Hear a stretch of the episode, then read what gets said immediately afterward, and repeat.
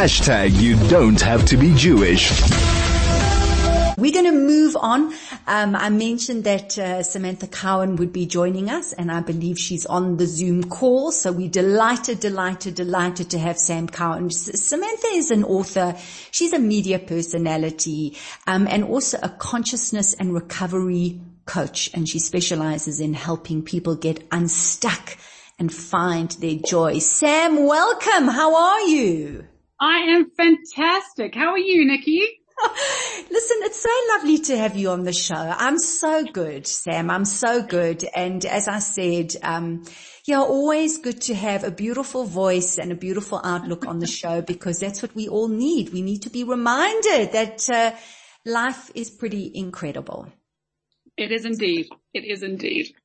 So Sam, for our listeners, I mean, you have been on the radio for years and years. You co-hosted the breakfast show with Jeremy, um, 94.7 for years. You were on 702 for a while. You were on TV. I mean, you co-authored, I think it was the Irreverent Mother's Handbook. That's right. Um, there, and then you wrote your own book from whiskey to water. So you've had a pretty extraordinary journey, Sam. So maybe just you can explain this from going from this media personality and now being where you are, this consciousness and recovery coach. What led you there? What, what happened to the journey, um, that, that led you in, in that direction? So I had a wonderful career in radio. I mean, you know that. I was really fortunate. Um, yeah. I was very lucky to always be in the right place at the right time. And um, I started at 702 at the end of 93 as a young journalist producer.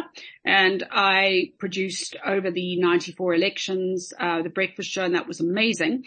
And then later on, um, after the thrill had kind of gone of the new South African and, the problems with crime and poverty had really set in, um, I moved over to Highveld to work with Jeremy Mansfield. And we decided as a team that we would never ever talk about crime on the breakfast show. Not because it wasn't happening, not because we didn't, you know, we, we weren't aware of it, but because every station and every show was talking about crime. And we decided we would be the place you could go for three hours of, of, of, um, of bubblegum and fun. Mm. And I think that would, that really kind of, that really hit a mark. And we had a great, great run. Um, I did breakfast radio with Darren Simpson after that. Also great talents. And then I did a couple of years at 702, but I, in 2015, my mum died and she was my best friend and it absolutely destroyed me. Um, and I just couldn't come up from it. I just could not get my head above water. And after I left 702 in 2016, um, I actually, I was doing a bit of TV, but I decided to go on this coaching journey because I couldn't get myself right. I felt like I had a short circuit somewhere. I couldn't get my self worth back. I couldn't get my identity back from being my mother's best friend. Hmm. And from there, and I'd written my book from whiskey to water over this time period. And I was doing a book launch and a lady came up to me and she said, so what's next for you? And I am thinking that's a very interesting question because what is actually next for me? So I decided I would, I, and you'll laugh, and I, and I know you'll laugh because you're a coach and you know what it takes to get to where we both are. Mm. And I thought, well, you know what I'll do? I'll do a cute little coaching course and then I'll just tell people what to do for money, you know, because people would always ask me how to get sober. And, and you know what I'm talking about? For sure, for sure. Yeah. Anyway, so I did creative consciousness, which, um, which was my starting off point. And after I'd done the first four days of that, I knew I'd never be the same again. And it forced me to reflect on habits and patterns I'd developed over the years. Some for, for protection. Well, most are always for protection because, you know, our greatest problem is fear. And from fear comes anger and resentment and all of those things. And so I coached, I did creative consciousness coaching for a while and then I found more and more. I was seeing mainly women, I must be honest, but some men who were saying, well, I don't know what's happened, but instead of having four beers in the evening, I'm now having six. Instead of having three whiskeys, I'm now having eight. Women who were starting to drink midday. And so I did a recovery coaching course, which is not so much about treatment, um, but more about coming out the other side or stopping yourself from getting to the bottom of the abuse cycle when you do hit dependence. And that's when you need proper treatment. So that was amazing. And, and I, and so I've worked those two in tandem and over COVID. that one was huge because even though alcohol was banned, I don't think people realize how much they rely on it. Mm. And, mm. um, you know, I mean, I remember listening to somebody who said COVID has made criminals of us all because so much was being bought, bought off the black market. Yeah. And I found more and more clients were coming to me saying, Sam, I, I, I, don't know how to stop drinking because I'm stuck at home. And they were drinking terrible stuff. I mean, oh crumbs. It was like the cigarettes.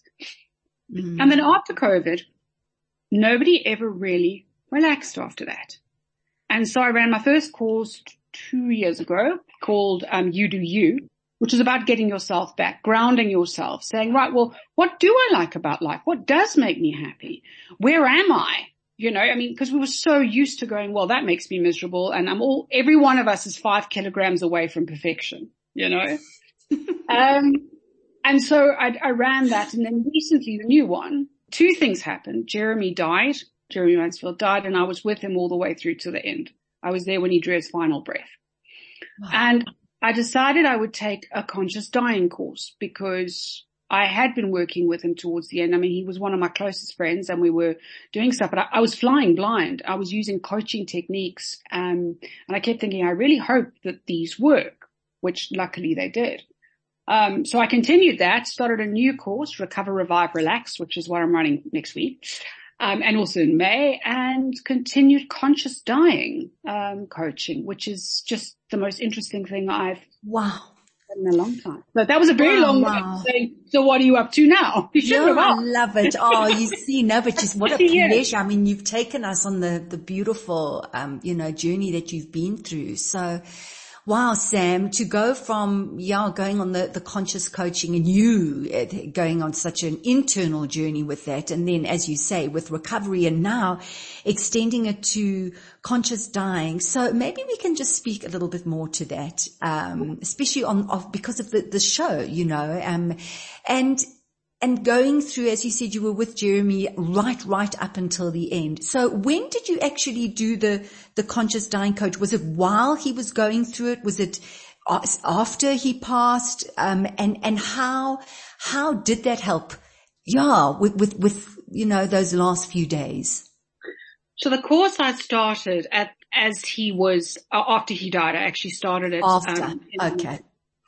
Okay. Um, so we found out he had cancer in the February, late January, early February. And at that stage, he, he thought he was still looking at two years.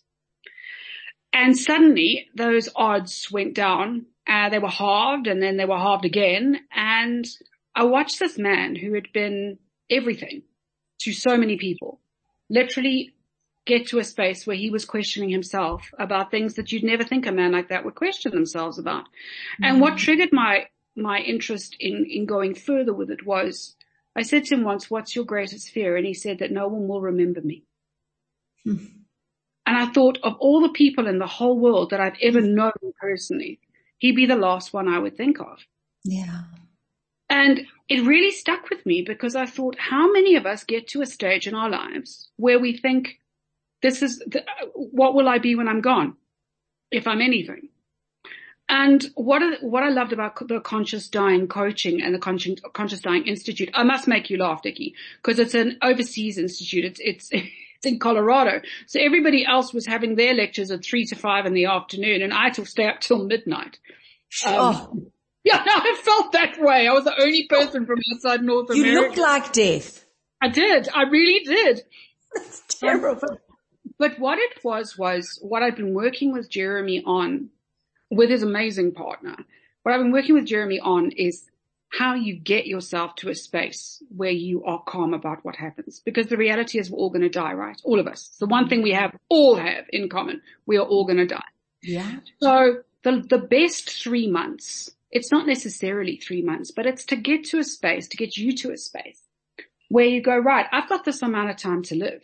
Where am I practically? Have I made plans about what's going to happen to me after I die? Or in those last, you know, week, do I, what kind of things do I want? Do I want a religious service? Do I want to have my ashes scattered in the sea? How do I feel? And the physical, what do I want at the end of my life? Do I want to be treated at home? Do I want to go to a hospice? Um, I'm working with an amazing client, a man of color, who said if I have to go to hospice, then I'll need to have somebody who can perform a ritual outside because the ancestors, if you leave in the night, they, they battle to find you the next day. And it's stuff I'd never even thought about. Wow. Um, emotionally, who do you need to forgive and who needs to forgive you? Mentally, what do you think happens? What are you proud of? And spiritually, what do you believe? What do you believe about the afterlife? And it's to cover those domains in such a way that you've got a vision map.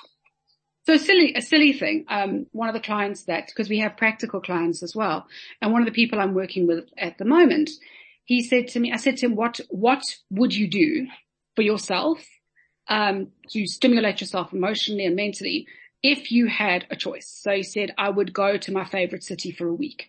I said, okay, so when would you book that? So he said, well, I'd have to think about it. And of course, I've got a lot of work to do. I said, you got three months. And in those three months, how are you going to be physically? For how long will you be able to travel? For how long will you be able to get on an international flight with a terminal illness? And it stopped him in his tracks. He said, I, wow, I've got to get onto that right now. Hmm. Wow. Sam. See what I mean? Yeah. Sure, sure, sure. I'm taking a very deep breath and taking in what you're saying. Wow. All right. A quick break, Sam. We're going to be right back. Chai FM, 101.9 megahertz of life. Welcome back to the show. Samantha Cowen, author, media personality and consciousness and recovery coach, um, specializing in helping people get unstuck and find their joy is on the show. Wow, Sam. Um, you know, so profound, um, what you shared just before the break. And, and, you know, over the last few seconds, I just thought to myself, you, you talk about the conscious coaching and you, you specializing in recovery and now you're doing this conscious dying coach. And I'm just thinking everyone should do a conscious, should have a conscious dying coach because actually you're teaching people to live, to live with intention, to think very, very consciously about the amount of time we have because so often we live our lives as if we have all the time in the world. We treat people as if we have all the time in the world to resolve things, to have amazing times with them, as if this life is just going to go on and on. And what you said to that man, and he had a, you know, limited time is just so profound and, and not, not focusing on the fear, but rather, you know, the wake up call of just how precious this life is. And I think especially, I mean, I think it's across the world, but especially in South Africa at the moment because we're here and we see it, we've all reached that point of saturation where everything is hard, right? We've reached it, yeah. load shit. I mean, our life has become a story sum. Do you remember those sums in school? If Nikki has 17 beads and Sam has 14 beads, and somebody else has 6A, solve for X kind of thing. and I feel like we work like that now. So it's like, well, if I've got load shedding from two to four, but then I've got no water from this time to this time, and the weather's going to be like that. And what's happened is we've become so anxious and so angry and so tired. And it's because life is hard, right? And so mm. the course I'm running now, Recover, Revive, Relax, is about saying, yeah, I get you. And this is not about toxic positivity. I don't believe in it. When someone says yes, but be grateful, I want to punch them too. But there are ways of working out what's real, what's not, ways of getting our neocortex, our cerebral cortex working again and not, allow, and not allowing our emotions and our survival instinct to lash out over everything. Because you're absolutely right. It is life is for the living. Mm. And I remember doing an exercise, funnily enough, with Jeremy Mansfield when I was 45. And I wanted to swim the Bosphorus. I wanted to swim, there's a cross-continental swim. It only happens in July stroke August when the Black Sea current runs very fast down the Bosphorus channel and they, they close off the, the shipping channel for two hours and it's a two hour current assisted swim and you swim from one side, you swim from Asia to Europe and the magic wow. and the romance of that. Yeah. Anyway, I knew I could do the distance. That wasn't a problem. And I knew I was a strong swimmer in, in currents. That wasn't a problem, but it was 25,000 rand. And that was without any spend, spending money. And I'm a mom. I mean, you know that. I've got mom, yeah. um, two kids in private school. Mm. So I'm blessed. So I felt guilty spending that money, but then how many good swimming years have I got left? But then this, Jeremy and I were um, standing having a chat and he said, right, he said, how long do you think you're going to live? So I said, well, my granny died at 42, but then my other granny died at 80. And because we're both appalling at maths, I did standard grade and he was thrown out of maths at the end of um, grade nine at uh, with with eight percent, we came up with a median age of seventy five. So he said, right. He said, Cowen, you've got thirty summers and thirty winters. What do you choose? Wow. There it and, is. And that is what I work towards now with everybody I work with. 30 summers, 30 winters. Maybe you've got 20. And this is assuming you die at the age that we all hope to, expect to, assume. 30 summers and 30 winters. 50 mm. summers and 50 winters. Mm. 10 summers and mm. 10 winters. Yeah. And it just puts a whole, I love that, Sam, and it really does put a whole spin on everything. I mean, just, you know, now it's autumn. How many people are saying, Oh no, it's winter mm. and oh, I can't. And you, and, and you lose just how amazing it is to have, as you say, one of those 30 winters and how glorious it is. And what can I do in this, in this winter to make the most of it? It really is the way we, we look at things that can profoundly change our experience of it. I, I have a feeling, Sam, we've got to go for another ad break. Um, so I'm so sorry. Um, and then we want to hear a little bit more about this amazing course of yours. So just stay with us. We're going to be right back. Chai FM, your station of choice since 2008. Samantha Cowen is on the show today. Um, we're talking about uh, her experience with her life, uh, her experience with Jeremy Mansfield, being there, um, really accompanying him um, on his journey to his passing, um, becoming a consciousness and recovery coach, and now a conscious uh, dying coach. Um, and Sam, before we talk about the course, just very, very quickly, at what point does a person choose to contact a conscious dying coach? Does it mean that you're giving in? Does it mean that you're saying, this is it? I'm not going to live. The fight is over. So I think it's completely the opposite.